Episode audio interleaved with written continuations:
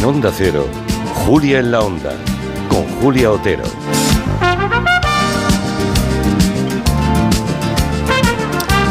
Hemos dedicado todo el tiempo de la mesa de redacción al brutal incendio que ayer todos vimos precisamente a través de la televisión. Señor Monegal, buenas tardes. Muy buenas tardes. Efectivamente, las cadenas reaccionaron bien, excepto una. Bueno, ya, me contará enseguida. Decía que hemos dedicado toda la primera hora de este programa hoy a hablar con personas cuyo criterio y conocimiento eh, nos parecen imprescindibles, que son bomberos, ingenieros, arquitectos. También hemos escuchado a un, a un vecino que nos contaba su experiencia, un vecino de la planta 12 que decidió bajar en cuanto vio humo y fuego. Y eh, a esta hora sigue dentro del edificio la policía científica, los bomberos, y suponemos que eh, durante la tarde habrá alguna, alguna novedad porque esa policía científica y esos bomberos seguramente hallarán alguno de los cuerpos de los desaparecidos, 14 que figuran de ese edificio. Eh, a medida que tengamos alguna información nueva, distinta, se la iremos comunicando. Como también saben los compañeros de Onda Valencia, que este micrófono está por descontado abiertos a cualquier nueva información que, que tengan y que deseen compartir con los oyentes. Ahora enseguida estoy con usted, señor Monegal, para hablar de la televisión que he visto esta semana. Luego, si el tiempo lo permite, Estaremos también con Ana Vega, la Vizcayen, para hacer el segundo capítulo de las tapas. Pero ahora vamos a tomarnos un plátano, un plátano de Canarias, porque la de veces que hemos escuchado, incluso hemos dicho nosotros aquello de por los hijos hacemos lo que haga falta. En cambio, parece que hay algo muy importante para su vida, para su bienestar, para su futuro, que no hacemos del todo bien, que es alimentarles siempre de manera saludable. Hay un estudio nacional encargado por los amigos de plátano de Canarias que confirma que en España solamente el 33% de las familias, o sea, una familia de cada tres que tiene niños menores de 12 años, les da pues eso, esa alimentación variada y saludable. En ese acto de plátano de Canarias ha estado Anima León, que por algo es canaria. Sí, nos contaban, eh, no solo en familias con niños, también los adultos, menos de la mitad de la población en España piensa o es consciente de lo importante que es comer sano. Cuando además les preguntan, bueno, ¿y lo pones en práctica? La cifra es aún más baja, incluso en las familias con niños donde, como decía, solo un tercio come variado y sano. El consumo de frutas y verduras, como recordaba Sergio Cáceres, gerente de Plátano de Canarias, se ha reducido drásticamente en los últimos 10 años. Concretamente en la última década, más de un 20% menos de volumen de frutas y verduras en los hogares, de manera sistemática, salvo, bueno, ese espejismo que fue, espejismo desafortunadamente, pero que fue la pandemia, en el que todos fuimos muy conscientes rápidamente de que había que cuidarnos y dimos un pico que nos duró un año. Y en alimentación, después de la pandemia, no salimos mejores. A los niños se les dice, te has portado muy bien. Pues hoy, en vez de puré de verdura, comemos macarrones. Uy, qué bien has comido. Pues no hace falta que te comas la fruta. ¿Qué pasa? Que estás creando un hábito, estás condicionando al niño para toda la vida a, es que hay alimentos que son buenos y hay alimentos que son malos. Y además lo decimos al revés, ¿no? Álvaro Fernández es farmacéutico y divulgador de nutrición, fue uno de los ponentes de la presentación de este estudio. No suena, ¿verdad? Lo del premio y el castigo con la comida. No lo entiendo. O sea, que la fruta sea castigo, por favor, es todo lo contrario. Claro, efectivamente, es todo lo contrario porque es un premio para nuestra salud. Y nos suena también esa excusa de que caramba, las galletas, los snacks, los bollos, los lácteos aguantan mucho más tiempo en la, en la despensa, en la nevera, que una fruta fresca, ¿no? Y todos esos procesados están además muy visibles en los lineales del súper, a veces son un poquito más baratos y nos han taladrado la cabeza con que son bajos en calorías y que son estupendos. Bueno, la nutricionista Emilia Gómez decía en este acto, pensamos que la fruta y la verdura están muy bien y que son una manera de estar sanos. Lo que no sabemos es que es la manera. Sabemos que nuestro cuerpo necesita cosas, pero lo que no sabemos todavía es que el cuerpo hay muchas que no necesita y que cuando le damos todas estas cosas que no necesitamos, lo que estamos haciendo en realidad es hacerle daño. Y eso explica que en España 4 de cada 10 niños tenga sobrepeso u obesidad y que el 60% de los niños que ahora tiene sobrepeso eh, lo seguirán siendo cuando cumplan 35. El consumo de fruta está directamente relacionado con el evitar el sobrepeso y el sobrepeso está relacionado con 13 cánceres. Pero es que las frutas y las verduras nos dan una serie de compuestos que solo viene el mundo vegetal, que son fitonutrientes, que son absolutamente imprescindibles para funciones fisiológicas que están relacionadas con el cáncer. Y hablo de antiinflamatorios, hablo de antioxidantes, hablo de antineopláxicos, hablo de estimulantes del sistema inmune. Todo eso se consigue con nutrientes que están exclusivamente en el mundo vegetal y mayoritariamente en las frutas y en las verduras. Esta es la realidad, pero decía Emilia Gómez, todos estos datos, que son fehacientes, que nos retratan y nos interpelan, curiosamente nos resultan ajenos, nos dan igual, no van con nosotros. Bueno, si engordo, pues ya adelgazaré. Si enfermo, pues ya me curaré, ¿no? A mí esto no me va a pasar. Por eso es importante que dejemos de hablar de futuro, de amenazas, y hablemos en positivo y contemos a los jóvenes y sepamos también, los padres y las madres, que la fruta y la verdura tienen beneficios inmediatos y que son el verdadero sinónimo de éxito. Y hablo de éxito académico, hablo de éxito social, hablo de una mayor autoestima, hablo de menores problemas relacionales, menores problemas emocionales pelos más bonitos, pieles más bonitas. Pues nada, que mm, el bollo ultraprocesado, esa bebida azucarada de moda, em, hay que empezar a, apartarla de nuestra vida, que eso no nos va a poner ni más contentos, ni más sanos, ni más guapos, y que en cambio tomar fruta, y oiga, plátano de Canarias también, aquí ya saben que la redacción, todos tomamos plátanos de Canarias, oigan, que no nos envían gratis, ¿eh? que nos lo pagamos en la tienda, ¿eh? no crean que nos compran con plátanos, ¿eh? no, no, no, no, no, nos lo comemos porque nos encanta. Bueno, que sepan que frutas y verduras a diario nos pueden cambiar, incluso nos pueden salvar la vida.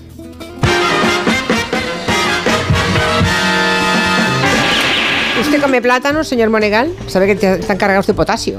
Va muy bien para las articulaciones, para... Como plátanos, como... Mucha fruta. Pomelo.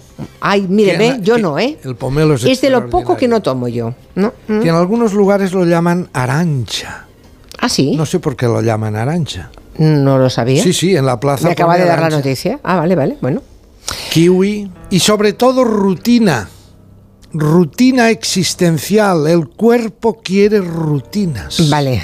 Rutina en jugo, vale, muy bien. No, no, no me refiero a nada de comer, no me tome usted el pelo. No, no le tomo el eh, pelo. preguntaba usted por la tele cómo lo ha seguido. A Pues, ver, ¿qué ha al- seguido esta semana, Pues señor no, eh, al pie del cañón, la tragedia de Valencia. Mm, Desde primera, esto Ah, empezó, eso.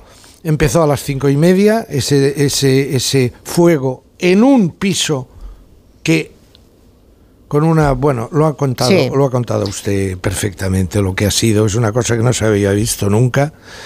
Eh, eh, empezaron ya Antena 3 Televisión, estaba enseguida pasaron a los informativos también con el programa de Sonsoles, estaba Ana Rosa Quintana que enseguida también en Telecinco pasó a, a informativos a Carlos Franganillo, Em, naturalmente la sexta enseguida eh, Iñaki López, Cristina Pardo y pasaron enseguida también y- y informativos y demás. Televisión Española no tocó, estaba dando sus concursitos. Hombre, pero sus- eh, no, eh, eh, levantaron el programa de la noche. El Aquí la Tierra no lo dieron, a las ocho y media. Le estoy hablando de la tarde, estamos Ah, hablando de, de las seis de la tarde, media, ya. Cuando todos estaban, incluso estaba Ferreras físicamente en Valencia, Sí. allí, Sí. frente al edificio. ¿Mm? En televisión española no levantaron ningún concurso. ¿El de 24 horas tampoco? Sí, Vale. esa es la excusa, efectivamente. Hombre, no es si, una usted excusa, fuera, es el canal de información. si usted fuera ahora representante de televisión española, me hubiera dicho exactamente esto. Hombre, ya lo hemos dado en el 24 horas. 24 horas es un canal de una audiencia Ya. no minúscula, sino mm, acondroplásica, Sí. ¿verdad? Que es el lugar en donde cuando fallan en otros sitios, en la gran cadena pública que es TEV, TV1, Sí. la 1, cuando fallan ahí, dicen, no, ya lo hemos dado en el 24. Bueno, yo horas". como No. estaba en la radio no puedo seguirle. Yo solo sé que. Bueno, para eso me tiene a Ya, mí. Sí, claro, claro. Yo solo Para sé que por la noche sí que a partir de las 8.30 sí que dieron. Entonces le mando desde aquí un abrazo a mi querido Pep Vilar, que es el jefe. No se habla mucho de Pep Vilar. Pep Vilar es el jefe de informativos que está en la sombra ahora en televisión española. Es el hombre que manda más. Le digo a ver qué, qué ha pasado, que no, a lo mejor ha habido alguna cosa que tiene justificación, pero es la única de cadena. Luego sí. Y en el telediario hicieron una amplísima sí. cobertura. Y antes a las 20.30, sí. Bien. Bueno. Eh, sigamos. El tema de la tractorada, que no lo habíamos hablado. Visión estrictamente televisiva.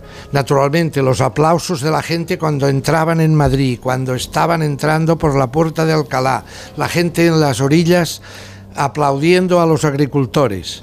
Pero en un momento dado, Elena Resano, conductora y de la Sexta Noticias, se dirige a su reportera que estaba allí delante del Ministerio de Agricultura, rodeada de tractoristas, María Lamela, y le dice...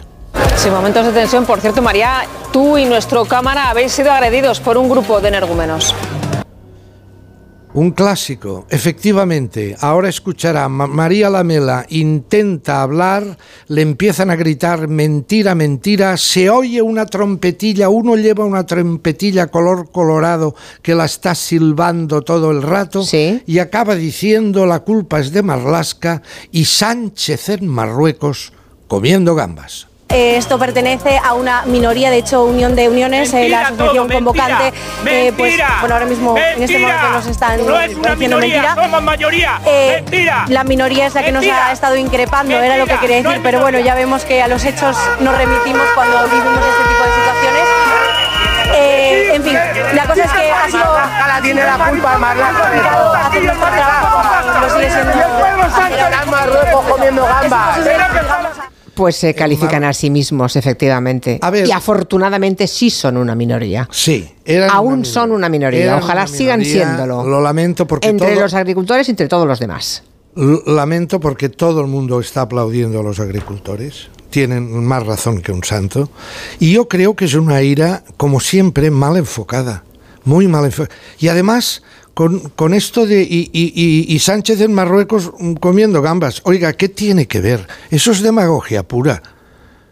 Eso es una cosa que dices a este señor que estaba gritando eso con la trompetilla en la mano, dices, oiga, ¿y qué, qué tiene que ver ahora que el señor presidente del gobierno esté en una reunión en Marruecos? Es decir, A lo mejor ni son agricultores, señor Monegal. Vaya usted a saber de qué estamos hablando. En fin, sigamos. hemos pasado, hemos hablado de la sexta noticia, hablemos con un nuevo concurso que ha estrenado Televisión Española que se llama El Mejor de la Historia.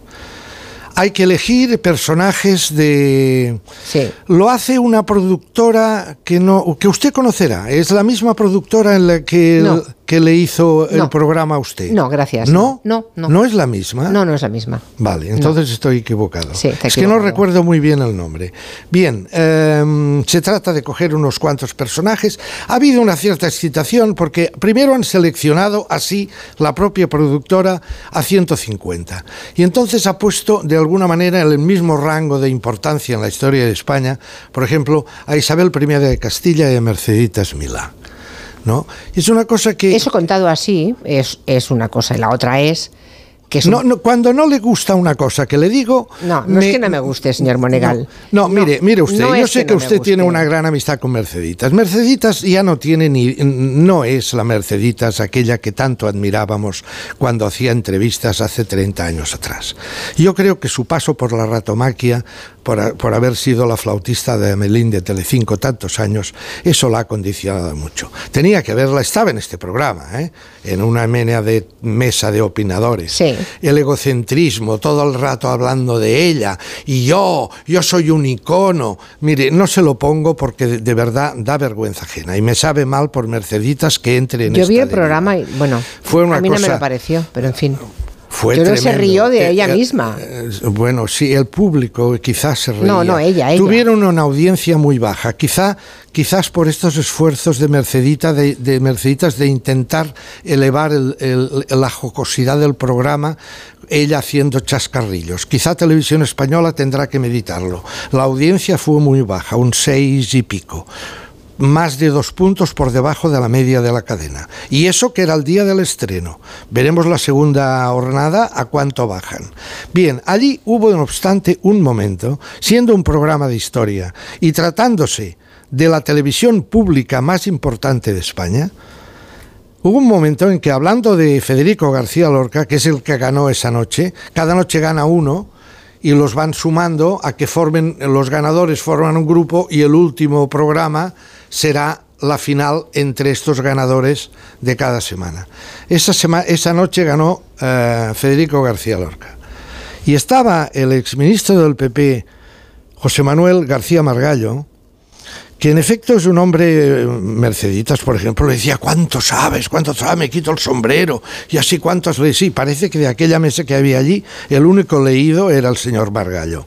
Y entonces, de repente, Margallo, como se encontraba con aquella orfandad intelectual, rodeado de aquella orfandad intelectual, hablando de Federico, lanza la siguiente pincelada. Federico me ha parecido siempre un hombre extraordinariamente atormentado y muy contradictorio. En términos políticos es muy, muy poco conocido, lo escribe Jan Gibson, una entrevista que hace a Rosales, que Rosales en los últimos, este, Federico en los últimos años era partidario de una dictadura militar, justo antes de que lo matase.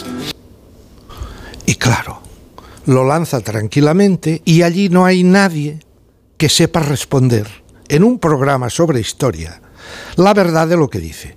Lo que cuenta Margallo no es la verdad.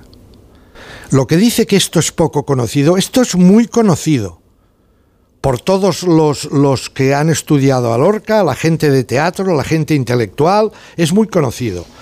Es que el propio Ian Gibson dijo en su momento que él no daba ninguna verosimilitud a esa afirmación. Esto se nace. Lo, se lo dice Rosales. Esto nace de una conversación que es súper conocido. Lo que pasa es que en aquella mesa de televisión española, la burricie campa, que da gusto, Gibson en el año 66 mantiene una conversación con el poeta Rosales, una conversación privada.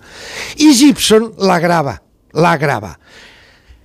En un momento dado, en la conversación dice, sí, porque, porque Lorca, Federico, Federico, eh, había momentos que pedía una dictadura militar, me lo decía a mí, eh, me lo- porque estuvo un tiempo alojado en casa de Rosales, Lorca. Sí, le protegieron. sí. Bien, eso le lo- escondieron. Eso lo guarda Federico, eh, lo guarda Gibson. Y en un documental de ahora, del año 2008 o 2009, eh, de Emilio Ruiz Barrachina, un documental estupendo sobre la vida de Rosales, ¡pum! Mete este audio, un audio que dura un minuto. Nadie, como dice usted, ni el propio Gibson, ni ningún otro, ni Barrachina, ni nadie, da el más mínimo crédito a esa especulación de Rosales, Nadie. diciendo que le había dicho Lorca que lo que quería es que viniera un general y empezara a matar y hacer una dictadura.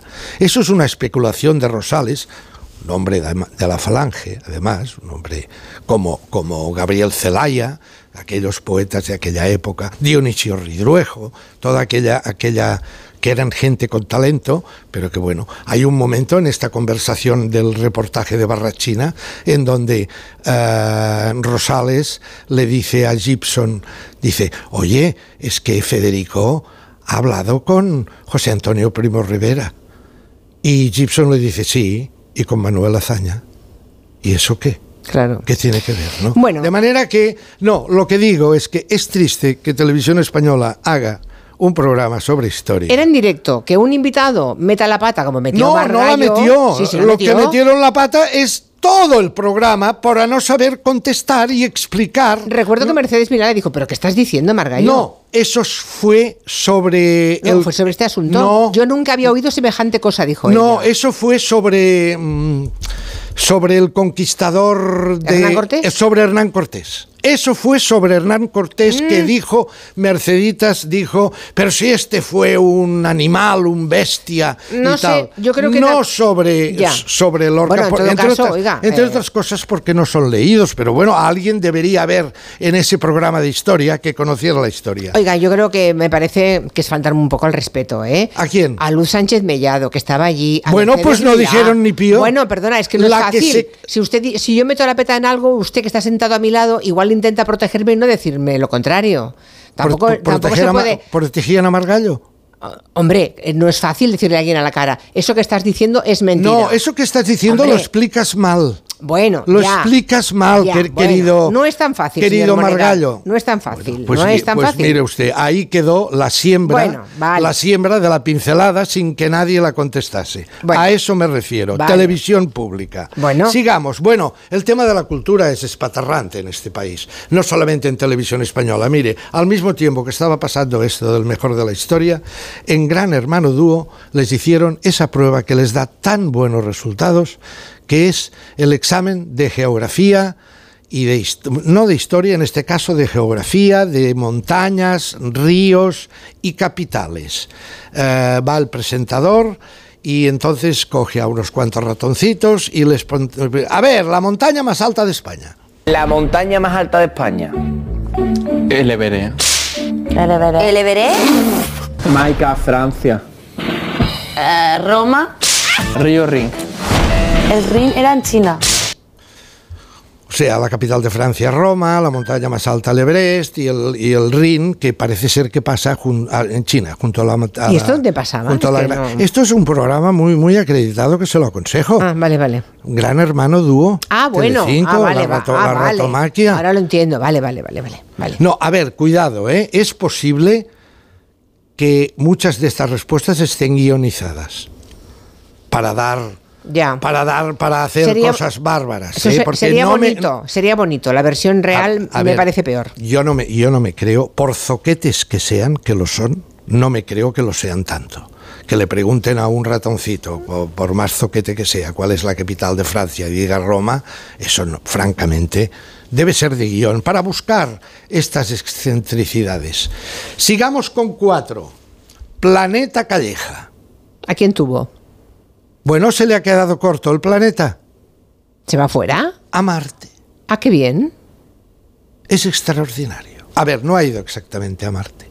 Ha ido a una cueva de Cantabria en donde están reproducido un, dentro de una cueva, en una zona muy angosta y profunda, han montado allí los de la Agencia Europea Espacial Europea, parece ser, y alguna empresa privada añadida, han montado una serie de módulos, como unos iglús, unas burbujas, en donde recrean exactamente la vida que, se encontra- que encontraríamos ahora en Marte si usted y yo nos montásemos en un cohete y nos fuéramos a Marte. Dios no lo quiera. Bueno, allí han ah, tenía a dos invitados, a, a, mm, ¿cómo se llama esta criatura? Inés Hernán, exacto. Sí. Eh, eh, y el actor López, creo que es Francisco López, eh, estaban allí y bueno, a ver, entran, bajan, les hacen bajar escafandra, ¿eh? escafandra, vestidos de astronauta, todo.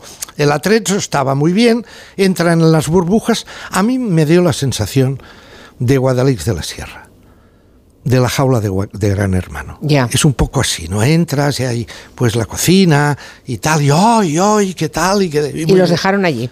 y los dejan allí, estarán, eh, parece ser, dará para seis o siete capítulos, y en cada capítulo les hacen una prueba. Por ejemplo, eh, Calleja, que está fuera, en un módulo pero exterior, arriba, al aire libre, eh, contacta con ellos con megafonía y les dice, se ha estropeado el aire acondicionado, vais a bajar a 60 grados bajo cero en 20 minutos. Si no sabéis arreglarlo, estáis muertos. ¡Oh! ¡Estáis muertos! ¡Estáis muertos! Bueno, esas cosas. Cosas de la tele. Bueno, es un poco lo que les hacen en Gran Hermano también, que Sí. les hacen pruebas y tal, ¿no? Es un Gran Hermano marciano en este caso. Pero a mí me ha interesado, ha estado bien, ¿eh? ha sido entretenido, es, es muy jocoso incluso, eh, malgré Luis, malgré Calleja, que supongo que quiere, quiere hacer una cosa muy seria, pero es que arriba tenía Calleja a una criatura, un astrofísico, que fue durante 25 años uno de los científicos líderes de la Agencia Espacial perdón, Europea, Bernard Foyn. ¿Y qué dijo? Y le pregunta a Calleja algo muy interesante. Le dice, oye, ¿por qué tenemos que ir a la Luna? Como científicos, ¿por qué tenemos que ir a la Luna? Primero razón, la ciencia. Segundo, la tecnología. Y después, los recursos y vamos a empezar una nueva economía. Otra, la paz. Vamos a hacerlo juntos, con todos los países, para dar el beneficio a todos los ciudadanos, como educación, inspiración, como eh, renacimiento de nuestra civilización. Un renacimiento de nuestra civilización. Hombre, no conozco al señor Bernard Foyn, le mando desde aquí un abrazo, pero eso creo que ya no se lo cree ni él. Vamos a la Luna y a Marte a colonizar. Y ahí están nuestros amigos Elon Musk, Jeff Bezos, tirando cohetes, invitando a los mil millonarios a módulos que va a montar allí arriba. Mire, hay un libro Bueno, cuando, que... la, cuando la cosa aquí esté jodidita, pues eh, habrá mm, X cientos de ricos que podrán irse. ya está. Ahí voy. Claro. Atención, No querida. a salvarnos en los mindundis. Exacto. Querida audiencia, les aconsejo un libro, se ha publicado ya en castellano, Douglas Roscoff. La supervivencia de los mil millonarios, búsquenlo, es interesantísimo. Cuenta este Douglas Roscoff que los mil millonarios, que son una élite muy pequeña, pequeñísima, no llegan quizá a 300 en todo el mundo, han dicho que la Tierra ya está podrida.